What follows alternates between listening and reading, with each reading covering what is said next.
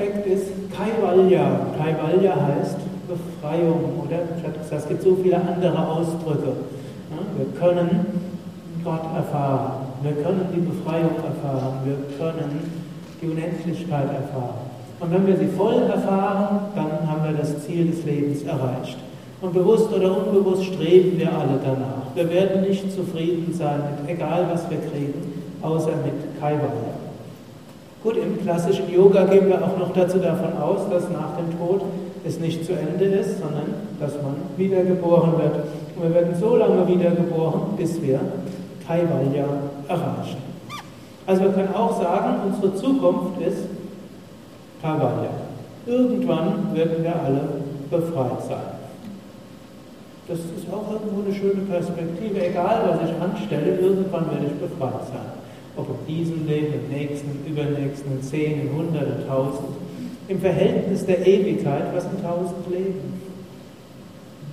Maximal 60, 100.000 Jahre. Was ist das im Verhältnis zu, zur Ewigkeit? Als ich mit Yoga angefangen hatte, ich bin ja sehr früh zum Yoga-Weg gekommen, ich gehörte so zu diesen Melancholikern, die so als Kind tot unglücklich irgendwo waren, ab dem Alter von 11, 12 gefragt haben, was soll das Ganze? Ich habe mich im falschen Planeten geboren gefühlt, als ich dann 13 war, meine Schulkameraden alles Mögliche gemacht haben, was soll das alles?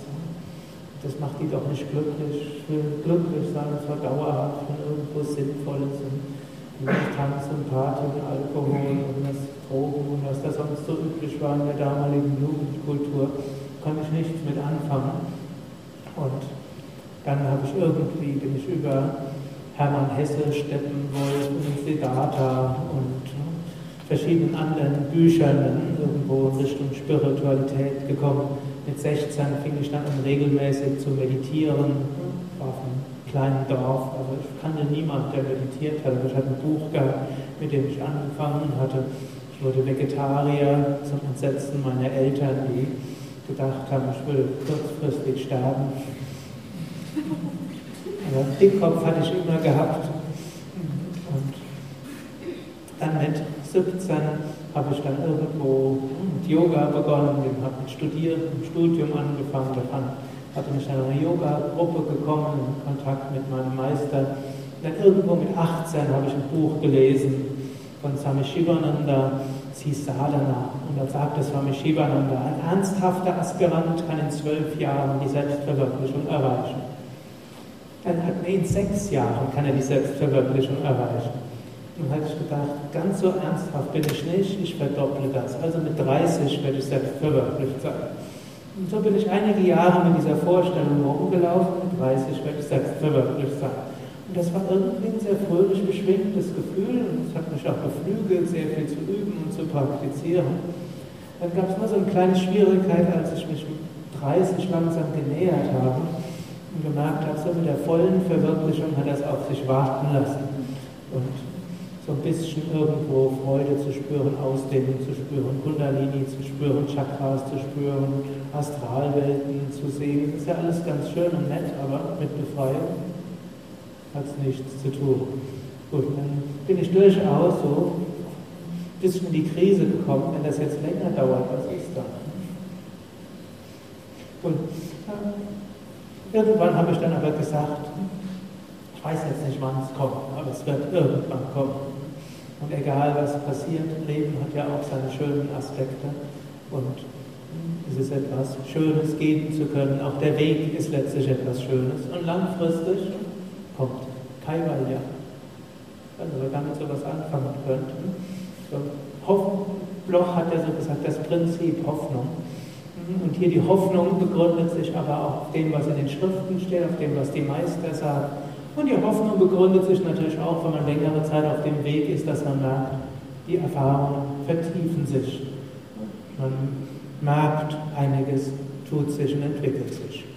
Gut, wir können aber nicht nur das abstrakt so von diesen Philosophien ausgehen und öfters mal Momente der Gegenwart des Göttlichen schaffen, öfters mal über uns selbst lächeln vielleicht zu Maya auch noch, es gibt ja nicht nur die kollektive Maya, das heißt, wir sehen ja alle, wenn ihr alle hier hinguckt, Seht ihr alle irgendwelche Blumen, die vor uns stehen? Das ist die kollektive Maya, denn eigentlich sind wir alle miteinander verbunden, wir sind nicht von den Blumen getrennt. Aber wir haben auch ganz unterschiedliche Mayas. Jeder Einzelne hier hat einen Unterschied, lebt in seiner eigenen Welt. Und angenommen, ihr würdet jetzt zum Beispiel nach diesem Kongress nachher aufschreiben, was ihr so erlebt habt. Ihr müsstet auf Namen verzichten und nur aufschreiben, was ihr erlebt habt. Dann wird man feststellen, Menschen waren offensichtlich an ganz unterschiedlichen Orten, in ganz unterschiedlichen Welten. Und das ist etwas, was man als spiritueller Aspirant besonders bewusst pflegen kann. Zu wissen, jeder lebt in seiner eigenen Welt. Und ich finde es durchaus auch ganz faszinierend, mal Welten von anderen Menschen kennenzulernen. Und dann kann man auch ein bisschen über sich selbst lächeln, über seine eigene Welt, in der man ist. Und indem man die Welten anderer kennenlernt, wird man auch weniger an der Maya insgesamt. Und das äh, halte ich auch wieder für etwas sehr Praktisches. Vieles, viele Probleme im Menschlichen passieren ja, wo jemand denkt, alle müssten so denken wie ich. Ich bin der Einzige, der es richtig sieht. Kennt ihr das? Man hat ja manchmal selbst die, so, diese Vorstellung und versucht, die anderen aus ihrem Irrtum herauszubringen. Als Yoga-Lehrender ist man da ja sowieso dieser Versuchung sehr stark ausgesetzt, die anderen belehren zu wollen. Und auf der einen Weise ist das ja was Gutes. Ne? Man muss sich immer bewusst machen, auch als Yoga-Lehrender ist man nicht jemand, der die absolute Wahrheit ausdrückt, sondern wir leben alle in unserer eigenen Wirklichkeit. Uns natürlich schön in Wirklichkeiten anderer einzutauchen und vielleicht auch jenseits der Begrenzungen zu gehen und das zu spüren, was auf einer tieferen Ebene ist, Herzensverbindung. Die unteren drei Worte heißen, wie kommen wir jetzt hin zu Kaivalya? Abhyasa, das heißt, wir können etwas tun. Wir können üben. Wir brauchen nicht einfach nur abwarten. Also Yogis empfehlen nicht, irgendwann kommt ja Kaivalya, deshalb braucht man nichts zu machen, sondern sagen, übe etwas. Du kannst selbst etwas tun, um dort hinzukommen. Für diesen Aspekt will ich nachher etwas mehr noch sprechen. Zweiter Aspekt ist Karma. Ausdruck Karma ist, wie ich vorher gesagt hatte, etwas ausgesprochen Vielfältiges. Karma heißt Handlung. Karma heißt Schicksal. Karma ist das Gesetz von Ursache und Wirkung. Karma heißt jetzt in diesem Kontext, dass was auch immer auf uns zukommt, uns irgendwie hilft, zu Kaivalya hinzukommen. Also Schicksal ist eine Chance. Schicksal ist uns geschickt, dass wir daran wachsen. Die Einstellung, die spirituelle Einstellung eines Aspiranten ist zu sagen, was auch immer kommt, irgendwie ist es für mich und meine Entwicklung gut. Und zwar was auch immer kommt. Also wenn zum Beispiel ihr am Montag zur Arbeit geht und euer Chef gibt euch eine Beförderung, kann man sagen, warum gibt er euch die Beförderung? Einnehmen könnte man sagen, weil ihr euch angestrengt habt, bemüht habt, die richtigen Weiterbildungen habt, eure Beziehungen spielen lassen habt, weil ihr ne, vielleicht irgendwo anonym ein paar tolle Briefe über euch selbst abgeschickt habt. Es gibt ja alles Mögliche, was Menschen so anstellen. Oder man kann das auf einer anderen Ebene sagen, weil es für euer spirituelles Wachstum gut ist. Deshalb kommt die Beförderung. Wenn ihr am Montag zum Personalchef gebeten werdet, und er sagt, leider, leider ist die Auftragslage nicht so gut. Zwar ist Deutschland insgesamt aus der Rezession draußen und Sachsen ist aber noch besser als der Durchschnitt Deutschlands, aber unsere Firma ist leider schlechter dran als andere. Ihre Abteilung wird geschlossen. Sie sind gekündigt mit Betriebsrat, ist auch schon alles klar. Kann, hat auch keine Alternative aufzeigen können. Warum geschieht einem das? Antwort. Weil es für das spirituelle Wachstum gut ist. Jetzt weiß man, das heißt jetzt nicht, dass man es passiv annimmt, sondern es kann ja sein, es ist erstmal, diese Situation ist für das spirituelle Wachstum gut. Und als solches kann man die annehmen. Jetzt ist die Frage, was macht man jetzt? Vielleicht kommt dann noch irgendeine Eingebung, die die, Abteilung retten könnte neue Aufträge dort bekommen. Die hat man bisher gedacht, was soll's. Ne? Nachher gibt es doch nur mehr Arbeit. Lass das jetzt lieber irgendwo nach irgendeiner Studie, 80 Prozent der deutschen Arbeitnehmer erhält gute Ideen für ihre Firma zurück und erzählt sie keinem.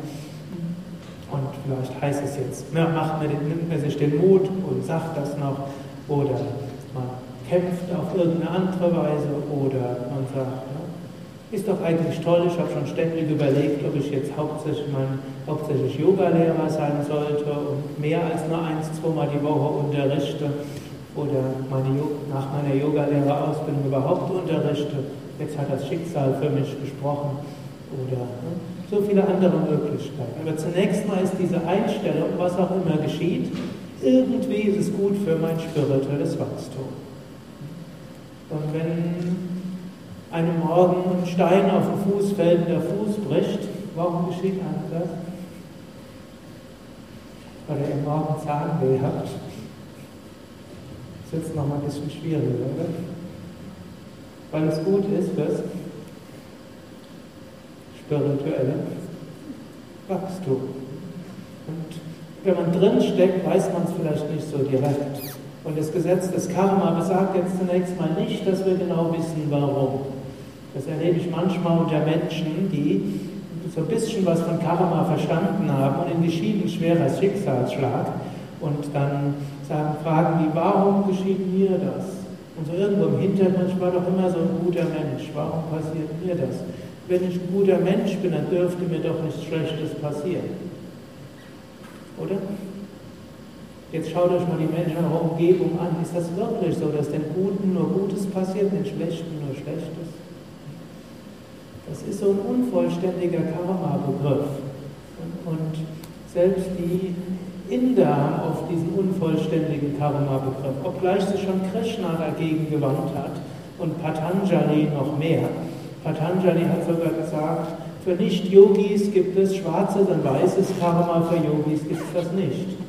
Das heißt gutes und schlechtes Karma. Für einen Yogi gibt es kein gutes und schlechtes Karma, sondern es gibt Aufgaben und Erfahrungen. Gut, es gibt das Gesetz von der Kompensation, das sagt dann, wenn die anderen was Schlechtes tun, kommen uns auch was Schlechtes zurück. Und wenn, ja, wenn andere uns was Schlechtes antun, dann werden die auch ihre Konsequenzen dafür haben. Und auf der einen Seite ist das ein Aspekt des Karmas, aber es ist sehr unvollständig. Karma besagt auch, wir kriegen das, was wir brauchen, um spirituell zu wachsen. Also es kann uns kein Mensch was zufügen, was nicht irgendwo hilfreich wäre für unser spirituelles Wachstum.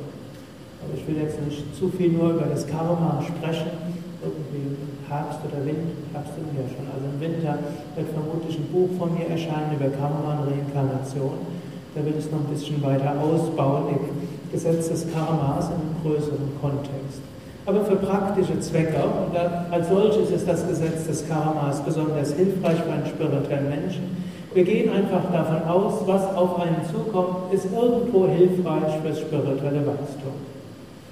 Ab und zu mal kommen Menschen zu mir und sagen, ja, eigentlich wäre ich jetzt schon auf dem spirituellen Weg viel weiter, aber leider sind meine Lebensumstände so, dass sie mein Wachstum behindern. Direkt oder indirekt sagen das gar nicht wenige Menschen. Wer das sagt, der liegt, liegt an, der liegt an einem Irrtum. Wir sind nicht deshalb weniger weit fortgeschritten, weil unsere Umstände nicht gut sind, sondern die Umstände sind so, wie sie sind und sie sind deshalb so, damit wir daran wachsen und letztlich sind wir vielleicht in letzter Zeit bewusst oder unbewusst gut gewachsen. In, wenn man längere Zeiten zurückschaut, wenn man längere Zeit auf dem Weg ist, meistens ist so zwei, drei Jahre zurückgucken hilfreich. Da sieht man tatsächlich, dass man gerade in den Phasen, wo man gemeint hat, es tut sich nichts, besonders gut gewachsen ist. Wer erst kurz auf dem Weg ist, also so zwei, drei, vier Jahre, der kann das schon für die letzten sechs Monate sehen. Nicht für das, was in den letzten sechs Monaten war, sondern vor sechs Monate war sie, da ist einiges passiert. Also hier eine wichtige Einstellung, die man dort haben kann. Was auch immer geschieht, ist gut für mein spirituelles Wachstum. Und was einem geschieht, sind auch nicht nur äußere Dinge, sondern was einem geschieht, sind auch innere Dinge. Ja, oder auch von äußeren Dingen ausgelöste innere Sachen. Also es kann auch äußere Sachen geben, die einen in Verzweiflung stürzen. Es kann Sachen geben, die einen tiefe emotionelle Probleme stürzen. Also es wäre jetzt angenommen, man hat einen Beruf, da hat man sich sehr engagiert oder immer. Wer von euch ist eigentlich Yoga-Lehrer? Wer ist in Ausbildung? Wer überlegt über eine Ausbildung? Okay, also angenommen, ihr habt eine, seid Yoga-Lehrer, ihr habt eine Yogaschule und irgendwo dann habt mit eurem Vermieter alles Mögliche mündlich abgemacht und habt gemeint, wir verstehen uns so ganz toll. Und im Vertrag steht eines drin, mündlich ausgemacht ist was anderes. Und plötzlich ne, beharrt er auf Vertragserfüllung. Und da steht drin, kein Publikumsverkehr nach 20 Uhr. Und, ne, und dann Sonnenfeiertag erst recht nicht. Und ne, noch so ein paar andere Sachen und damit seid ihr pleite. Gut, jetzt wäre es falsch zu denken, jetzt jubiliert man und alles ist toll, das Gesetz des Karmas, daran wachse ich, sondern wie wird typischerweise auch ein Yoga-Lehrer sich fühlen? Erstmal, ich habe jetzt irgendwelche Wortbewegungen gesehen von Worten, die ich jetzt auf der Bühne hier nicht sagen werde. Also jedenfalls nicht besonders gut Gegenteil ausgesprochen miserabel. Man fühlt sich ärgerlich, enttäuscht, wütend, rachsüchtig, dem werde ich zeigen. Manchen, vielleicht könnten sogar Menschen Ideen haben, Reifen zu zerschlitzen und anderes. Solange das nur in der Fantasieebene bleibt, ist das, wenn es nur ein paar Stunden anhält, auch nichts Tragisches. Denn diese Erfahrung zu machen, wie man selbst auf so etwas reagiert, ist auch ein interessanter Bewusstseinsprozess. Vorher hat man gedacht, ich bin ein freundlicher, liebevoller Yoga-Lehrer, immer, immer nett und schön und so weiter. Und jetzt erfährt einem das. Gut, und dann wird man konfrontiert damit. Und vielleicht war der Sinn der ganzen Geschichte, dass man irgendwo nochmal mit Wut, Enttäuschung und so weiter konfrontiert wird und Depressionen. Ich werde, manche sagen, ich werde nie mehr irgendwie mich für sowas engagieren, idealistisch. Ne? Gut, all das gehört eine Weile dazu und vielleicht war eine karmische Lektion, diese Erfahrung zu machen, die Emotionen voll auszukosten und dann ist er auch wieder vorbei. Und vielleicht erfährt man dann nachher, der Vermieter hat auch einen Grund gehabt, Vielleicht war eine Abendgemeinschaft und die anderen haben das anders gesehen. Vielleicht gab es andere Mieter, die irgendwie sich beschwert haben. Vielleicht hat er Geldprobleme und was auch immer. Ne? Also die meisten also Menschen haben normalerweise immer einen guten Grund, so zu handeln, wie sie handeln. Selbst wenn sie schlimme Dinge tun, haben sie meistens auch einen Grund dafür. Was nicht heißt, dass man sich nicht dagegen zur Wehr setzen sollte. Aber ich sprach ja über Maya. Das Interessante kann eben auch mal sein, die Universen anderer Menschen zu erfahren, selbst zu denen, die objektiv was Schlimmes tun. Wenn man in deren subjektives Universum mal probiert reinzuschauen, stellt man fest, irgendwo ist es auch verständlich und nachvollziehbar, wenn auch nicht billigbar. Versteht ihr den Unterschied? Es gibt schon übergeordnete Ethik. Und es ist schon klar, dass man manchmal Entscheidungen treffen muss und manchmal sich sehr wohl zur Wehr setzen muss, sich engagieren muss und das tun muss. Aber wir können dennoch auch den verstehen, der vielleicht verantwortlich ist für das, gegen das man sich engagiert. Also all das ist im Ausdruck Karma drin. Schließlich der Ausdruck Kripa. Und Kripa heißt Gnade, Kripa heißt Segen. Und im Kripa wird eigentlich ausgedrückt, Wir können nicht wirklich mit Klarheit sagen, wann kommt eine tiefere spirituelle Erfahrung. Das Schöne an Kaivalya ist sicherlich auch, es ist nicht nur die große Erfahrung, wo wir sagen, jetzt haben wir 26 Jahre geübt, jeden Tag eine halbe Stunde meditiert und einmal im Jahr in Yoga-Ashram verbracht. Wir haben so viel uneigennütziges Dienen gemacht und so lange die Luft angehalten im Pranayama oder so viel, so schnell geschnauft, dass die Kundalini als Feueratem oben aus dem Sahasrara Chakra rausgestrahlt ist. Wir können bei all dem nicht sagen, wann kommt Kaivalya. Kleine Erfahrungen kommen, kleine Erfahrungen von Herzensöffnung, kleine Erfahrungen von grundloser Wonne, kleine Erfahrungen von Liebe, kleine Erfahrung, auch von Euphorie, weil wir irgendwo spüren, was zu tun ist, eine Eingebung haben, irgendwo vom Herzen her was gemacht wird und irgendwo plötzlich durchströmt sind von diesem Kribbeln von unten nach oben, wo wir irgendwo merken, da ist jetzt so eine göttliche Inspiration da. Aber wir wissen nie, wann es kommt und wir wissen nie, wann es wieder aufhört. Kripa, irgendwo werden wir es erfahren als Gnade. Und es ist noch kein Mensch zu mir gekommen, der gesagt hatte, gestern hatte ich eine Gotteserfahrung. Ich habe sie mir aber auch hart erarbeitet. Ich habe sie redlich verdient. Hatte ich noch nie gehabt. Ich habe schon viele Menschen, die mir erzählen, wie sie Gotteserfahrungen machen. Oder wie auch immer man es ausdrücken will. Es geschieht einfach. Es geschieht sogar ohne, dass man Yoga macht. Es geschieht mehr, wenn man Yoga macht. Und es geschieht noch mehr, wenn man Yoga macht und dabei diese Offenheit hat. Aber wann es geschieht und wie es geschieht, das wissen wir nicht. Es geschieht als Kripa und daher gilt immer auf dem spirituellen Weg, wir sollten demütig